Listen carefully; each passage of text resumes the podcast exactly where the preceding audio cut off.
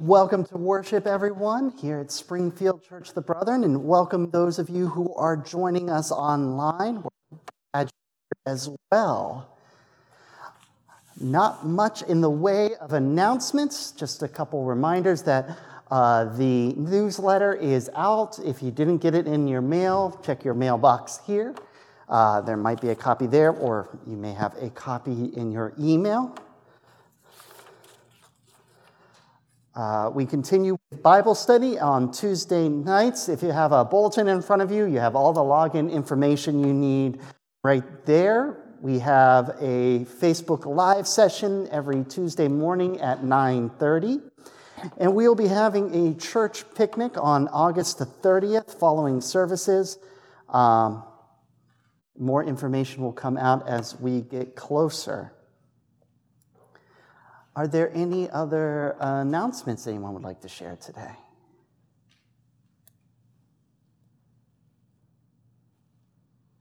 Just a reminder that we have the offering plates in the back. This is also our two cent Sunday. Um, so the two cent Sunday offering is in the back as well today. Are there any joys or concerns anyone would like to share? Well, I invite you to prepare your heart for worship as we listen to the prelude today.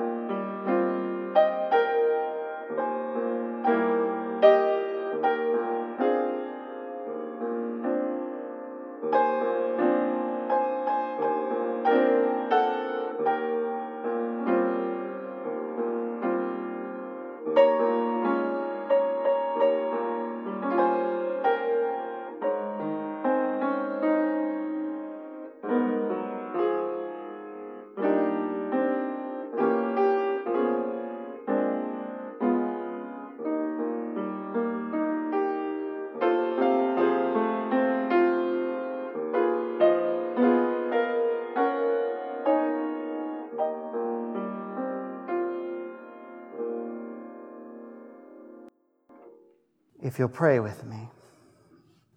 Holy Creator, loving God, you, I pray that you are with us as we gather to worship here today. Our hearts are laden with love and worry for our brothers and our sisters who need you, for healing for loneliness, for comfort. We lift up especially Charlie. We're thankful he is young and we know that his bone will mend quickly. But we know he's in a position that isn't fun at an age where it's hard to understand what's happening. We pray for Alberta. We pray as she starts dialysis, she prepares herself for surgery, that she'll know your presence and that her body will heal quickly.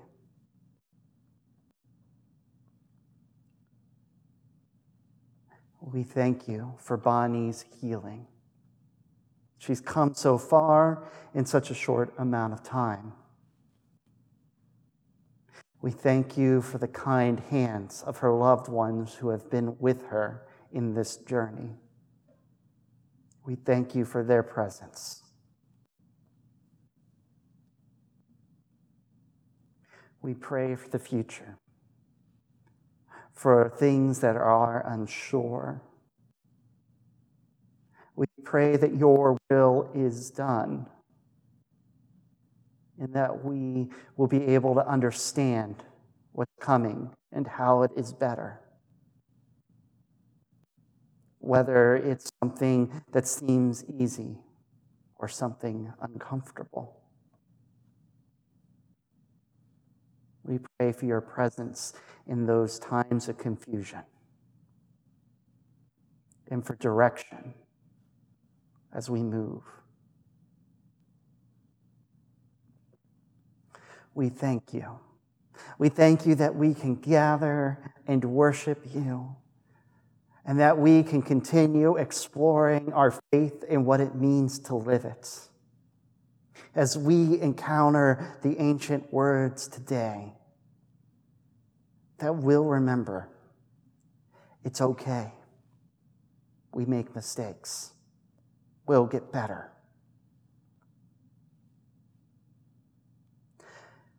Thank you for all these things, for one another, even for warm weather full of flowers and grass and trees. We pray all these things in the name of the Son who was and is and will be again. Amen. I invite you all to enjoy our special music for today. Is it on now? Very good. When Janice invited me to sing on Monday, and then she told me the title of the song, I can only imagine. It's probably the only song that I was in a truck driving and Brandon would sing along to. So it was kind of neat to me. So hopefully, somewhere this song touches you. I also thought it might be weird if we uh, tried to wipe down the piano in between playing. so I brought my own.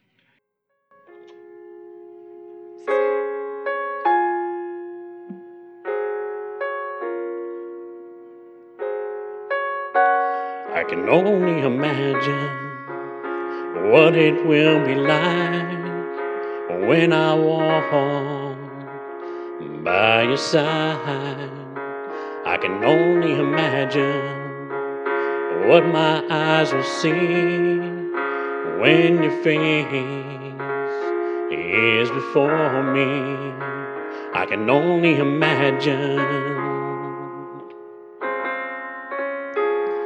yeah. Surrounded by your glory, what will my heart feel? Will I dance for you, Jesus? Or in all of you be still? Will I stand in your presence? Or to my knees or will I fall? Will I sing hallelujah? Will I be able to speak at all? I can only imagine. I can only imagine. I can only imagine when that day comes and I find myself standing in the sun. I can only imagine when all I would do is forever, forever worship you. I can only imagine, yeah. I can only imagine. Surrounded by your glory, what will my heart feel? Will I dance for you, Jesus? Or in all of you be still, will I stand in your presence? Or to my knees will I fall? Will I sing hallelujah? Will I be able to speak at all? I can only imagine. Yeah, yeah. I can only imagine.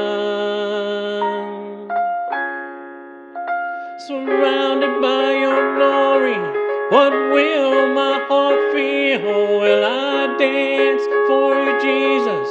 Or in awe of you be still? Will I stand in your presence? Or to my knees will I fall? Will I sing a hallelujah? Will I be able to speak at all? I can only imagine. Yeah, yeah, I can only imagine. I can only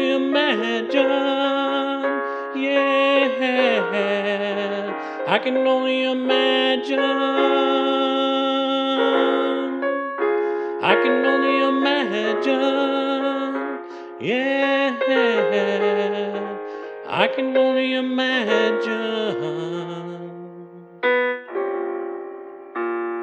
I can only imagine when all I would do is forever, forever worship you.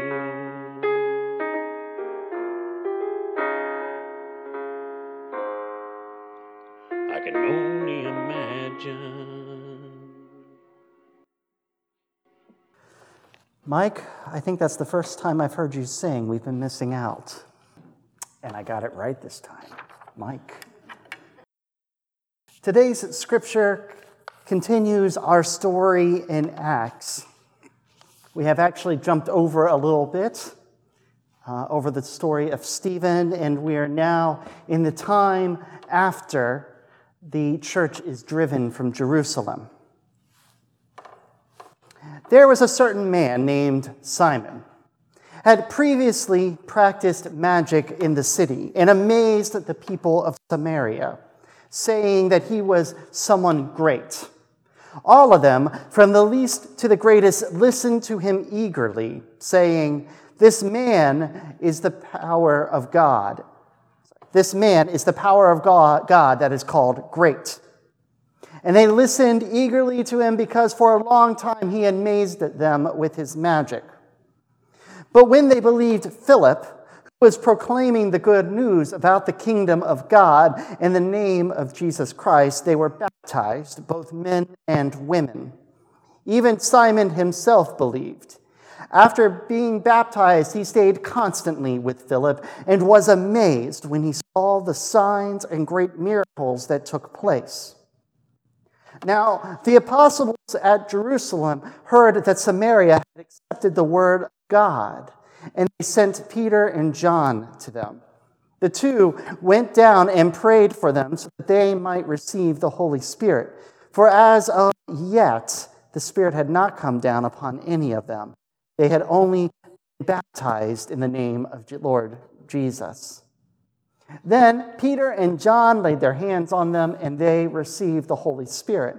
Now, when Simon had seen that the Holy Spirit was given through the laying of hands by the apostles, he offered them money, saying, Give me also this power, so that anyone who has anyone on whom I lay my hands on will receive the Holy Spirit.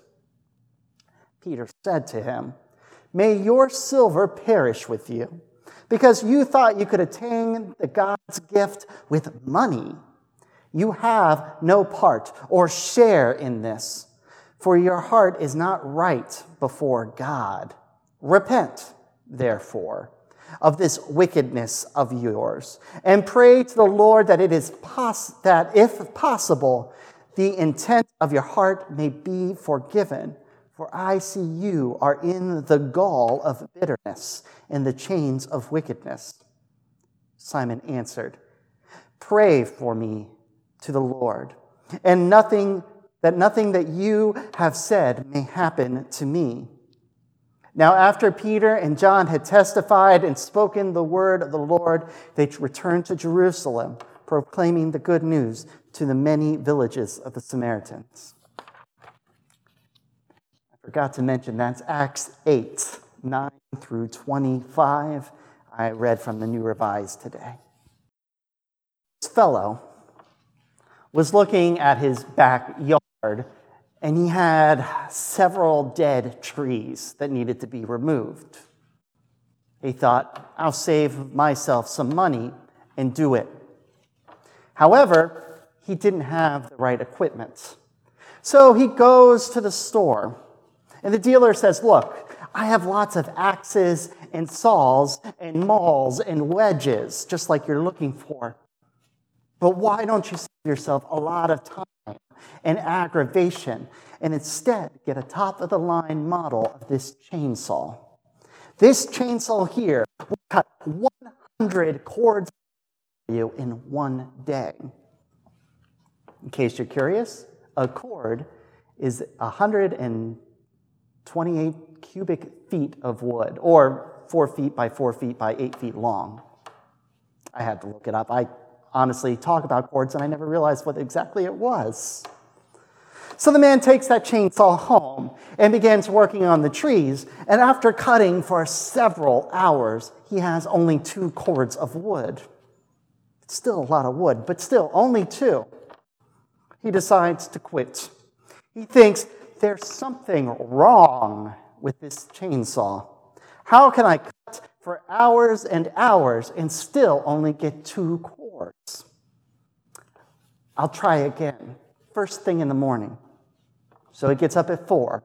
He goes out and he cuts and he cuts and he cuts all day, and he only has five cords. There's something wrong with this saw, he says to himself. So he takes it back to the dealer. The dealer looks at it, he opens it up, he checks the sharpness, everything. It looks fine, he says. Then he starts up the chainsaw. The man jumps. What's that sound?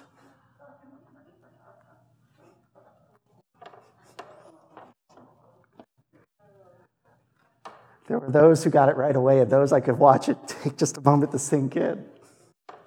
It's hard to condemn Simon in today's scripture, at least for me. He's new to his faith. He applies his understanding of the world to his new faith. He's like this man who only knew how to use an axe and handsaw, not understanding what a chainsaw is and how it works. Simon will not go down well into history. He actually ends up with a term for his name. They refer to it as simony. It means making the profit out of in sacred things or an ecclesiastic position, or buying or selling sacred or ecclesiastical preferments or benefits or offices. Thank you, dictionary.com. This despite the fact that he actually says, I'm sorry. He realizes his wrong and recants. Last week, when I was troubling my, my way through the story of Ananias and Sapphira, I talked about those worlds that we bring to the Bible the world behind, in, and in front of. And here, we can see the world in front of our faith in, act, in the actual Bible. Simon bringing his understanding of how the world works and putting it between him and his faith. Okay, so Simon starts the story as someone well respected. He's recognized by his Samaritan brothers and sisters as someone who's filled with the power of God, someone to be respected. Now, the Samaritans are an interesting group. They claim to be the descendants of the tribes that come from Joseph. You know, Joseph, many colors, one of the brothers. In case you were ever curious, we talk about those 12 tribes of Israel, but it's the 12 tribal lands of Israel. There's 13 tribes. The 13th tribe being the Levites, who never get their own land. Joseph was so important that he doesn't have a single tribe named after him. Instead, his two sons got their own tribes altogether. So when the northern tribe fell, the northern ten, the kingdom of Israel, falls to the Assyrians, those two tribes somewhat managed to survive, and they are Manasseh and Ephraim. along with a smattering of the Levites. So the Samaritans claim that after this fall of Israel, they survived and they managed to live in this kind of hinterland area between Judah and Israel. They didn't get very along very well with the kingdom of Judah, with the people who would eventually become known as the Jews. I mean, it comes even from their name. They're Samaritans. It's named after the city of Samaria, the capital of the northern ten tribes. They live around a mountain, even today, called Gerizim. Mountain which, back in Deuteronomy, Moses included in a series of blessings that the tribes were supposed to do once they came to the promised land. Eventually, as the tribes separated and became these two kingdoms, they built their own temple there to God. The same God, but I mean, if you were the ruler of your own nation and you had a temple system in which you brought money to pay for things which went to that temple, perhaps you would prefer to keep that temple in your own land so that the money stayed in your own land and not go to stuck up southern people of Judea. So that's what they did. They started their own temple. And that doesn't sit well with the people of Judah. And so things go on and they get bitter and they don't like each other. And that's where we are today's story. I mean, when we hear the word Samaritan, we usually have this really positive connotation with it. We all remember Luke's story about Good Samaritan. As every preacher who has ever stood in a pulpit, whenever they tell that story, they have to then talk about how radical that story would have sounded to everyone listening. So we just did that again to remind us what's going on. Because some strange reason, Philip breaks through. Don't really know why. Maybe it's because Philip is Philip. He's just one of those people that everyone just it may be that the message Philip is preaching, this gospel, this good news, is something that connects to the Samaritans in a deep way. But it works. And he builds an inroad with this Samaritan group. As an offside, it's not actually the Apostle Philip. Uh, this is Philip the evangelist. He's one of the seven deacons charged with caring for the community back in Acts 6. But he does well. And so many people join. One of those people happens to be this Simon, this leader of this community, this, they call him a sorcerer. He's amazed. He follows Philip around, helps him, tries his best to learn from him. And in this story, it's John and Peter who then come, who are actual full blooded apostles. And they lay their hands upon the people and, dis- and bestow the Holy Spirit on them. The Holy Spirit comes in many different ways in Acts. This is how it works in this particular story. And that's when Simon asked if he could buy this ability so he too could bestow this gift. We're never told exactly why. I can hypothesize. I mean, he was someone highly respected within the community. Maybe he was afraid of losing that.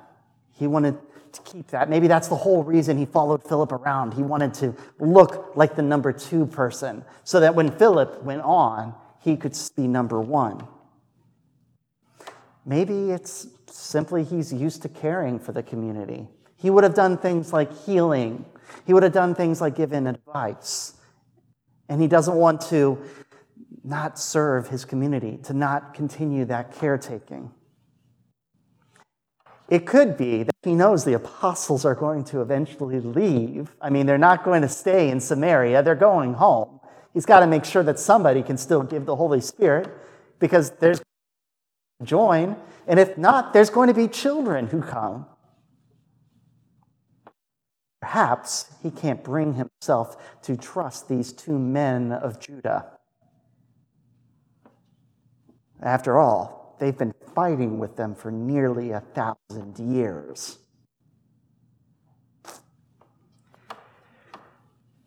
Peter corrects him, which is a lot more gentle than the last time he corrected anybody, but he corrects him.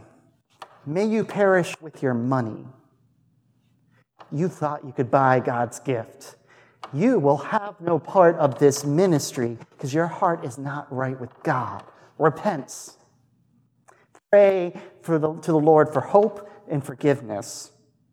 I see you are still filled with bitterness and captive to sin.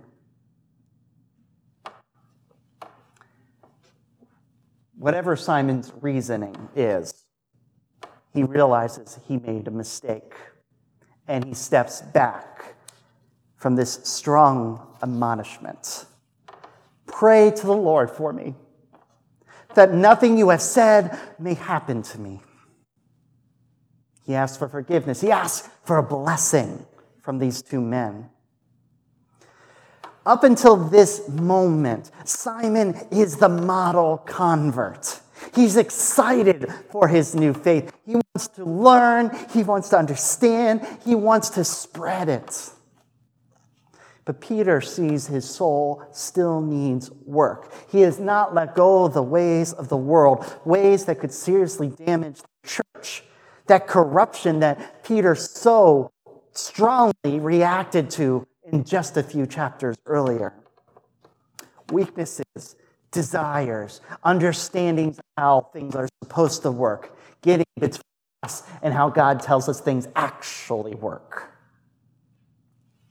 I remember.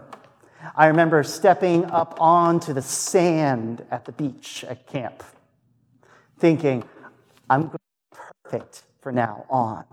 From this moment on, I won't fight with my brothers. I'll always make the right decision. I will be blameless. Yeah, I don't know how long that lasted, only that it was very soon followed by a feeling of, oh, I messed up. That was my day of baptism. It happened so quickly that I messed up. Sure, I was born into a new life, a member of the church, a public Christian.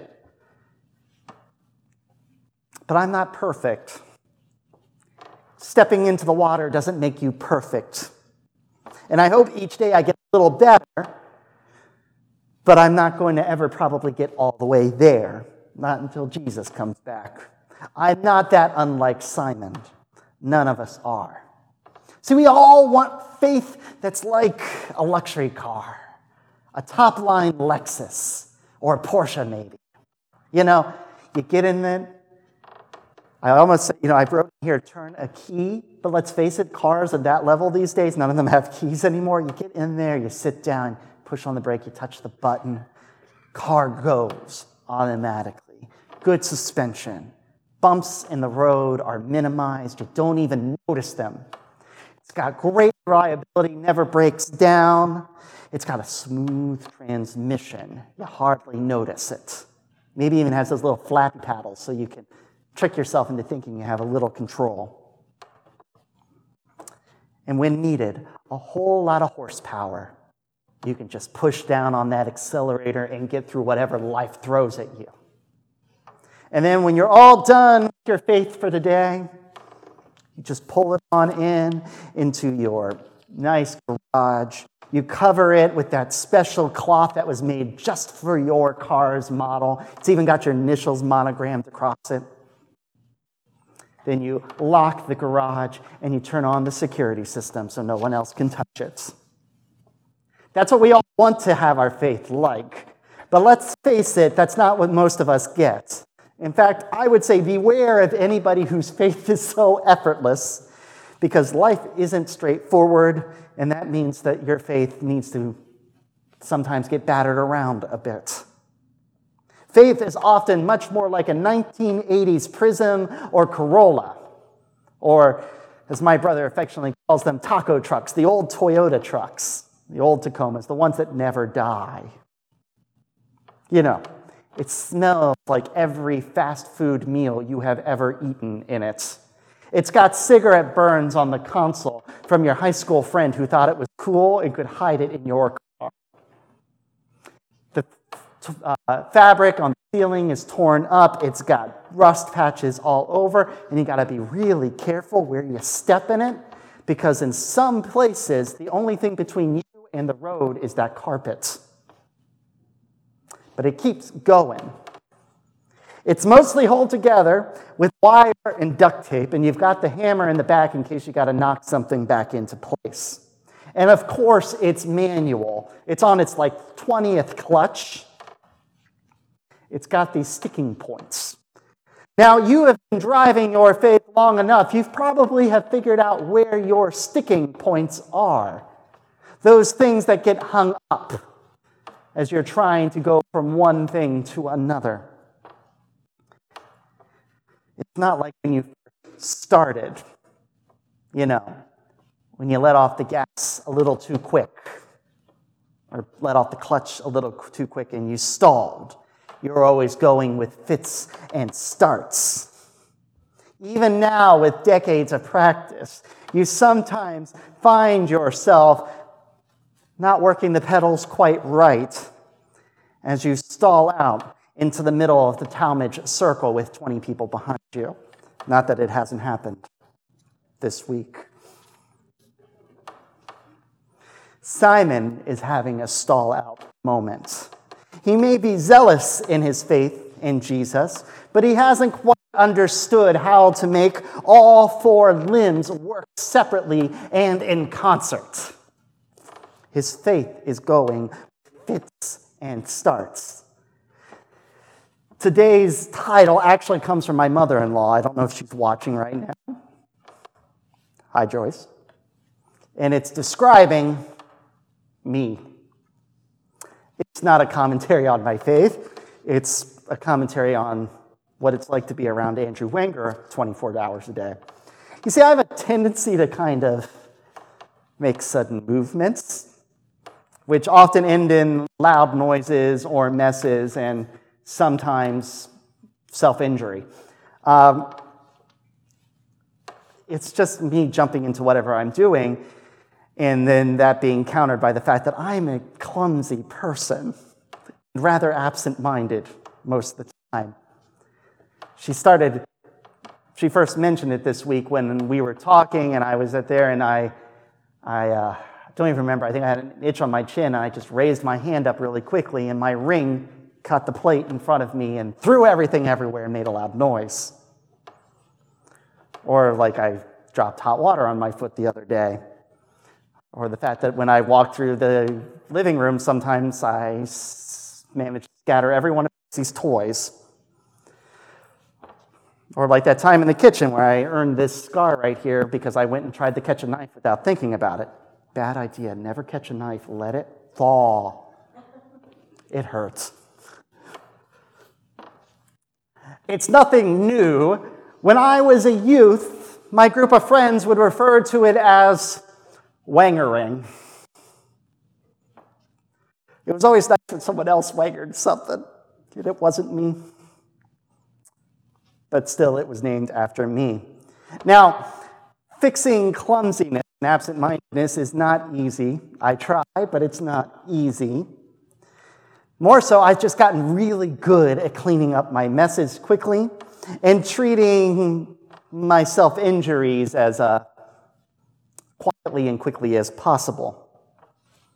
Like the time I kind of tore my toe open.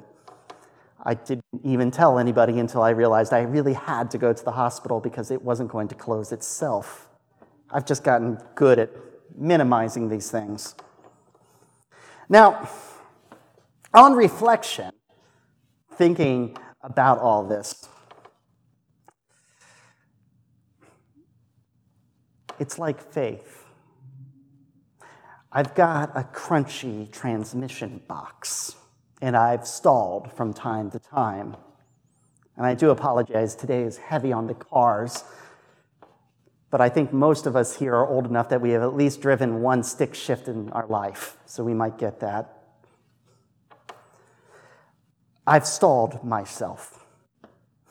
Not just in my little red car out there, but in my everyday life in my faith, where suddenly I realize everything I've prepared for myself, everything I've believed, everything I thought was right, suddenly came against the world, or suddenly came against the Bible, and I stalled out. But I got a lesson that came out of Simon here. And it isn't the lesson that you shouldn't, you know, try to pay for an ecclesiastical position. That's a pretty good lesson too. You shouldn't pay to earn a spot. Rather, it's don't get hung up on it. Don't get hung up on your mistakes. Don't double down. It's just like if you stall your car in the middle of a Tallmadge circle or anywhere, to be honest. It's not like you sit there and get angry at the car and yourself.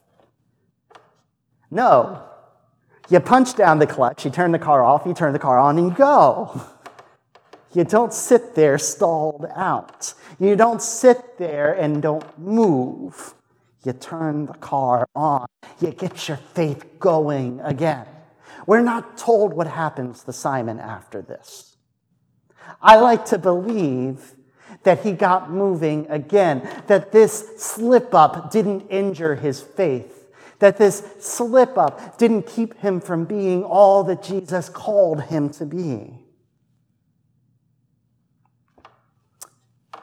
So be like Simon, at least the idealized Simon that I am projecting on this scripture. When you make the mistake, when you life is moving with fits and starts, realize it. You've made a mistake. That's okay. You'll get better the next time. Hopefully, you'll let off the gas. I mean, let off the clutch a little more gently and push the gas just a little harder. You still might not get it right. I remember learning to drive stick. I didn't get it right after the first time I got it right. I still make mistakes to this day when I'm not paying attention, especially, or I'm paying too much attention. That's the way it is with faith. You still make mistakes. You still try to make the world work, to make your faith work according to what you think it's supposed to work. Maybe if I just pray a little harder, maybe if I just do this one good thing, it'll even out for that. It's not how faith works. Faith works because you keep trying at it. You make an adjustment, you try a little better. It's about the journey, not how you get there. It's about the journey itself and living into that beat up old jalopity of a car. I've always liked, and I don't, I've remembering this quote as I'm getting here. I didn't write into the sermon, but I wish I did. But There's this old quote about, you know, when you come in at the end of your life, and this works well because it's a car quote, it's, you don't want to pull gently into the parking spot. You want to come careening down the street, coming in sideways with smoke shooting off your wheels, screeching and making horrible sounds underneath your dashboard as your car slides in between the other cars into that perfect parallel spot, which you don't know how you did. That's how life is supposed to be. You're supposed to be coming careening into it, living into whatever that car, wherever that faith is taking you. Because a car that's been that beat up and still survived, that's a faith worth living. Thank you.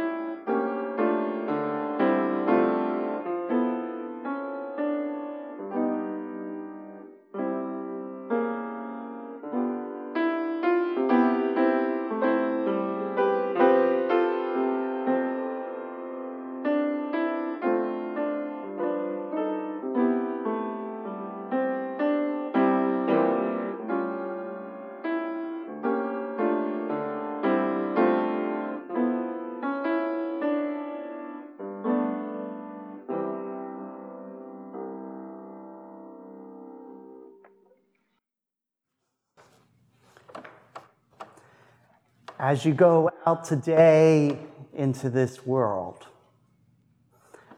I pray you don't stall. I pray you don't make a mistake. Because who wants to make a mistake? But when you do, because inevitably we all make mistakes, I pray that you will find God's grace is right there, ready to say, It's okay. Just start the car again. You're all right. Forgiveness is always just reach. May you go out into this world this week ready to make mistakes and be forgiven. Amen.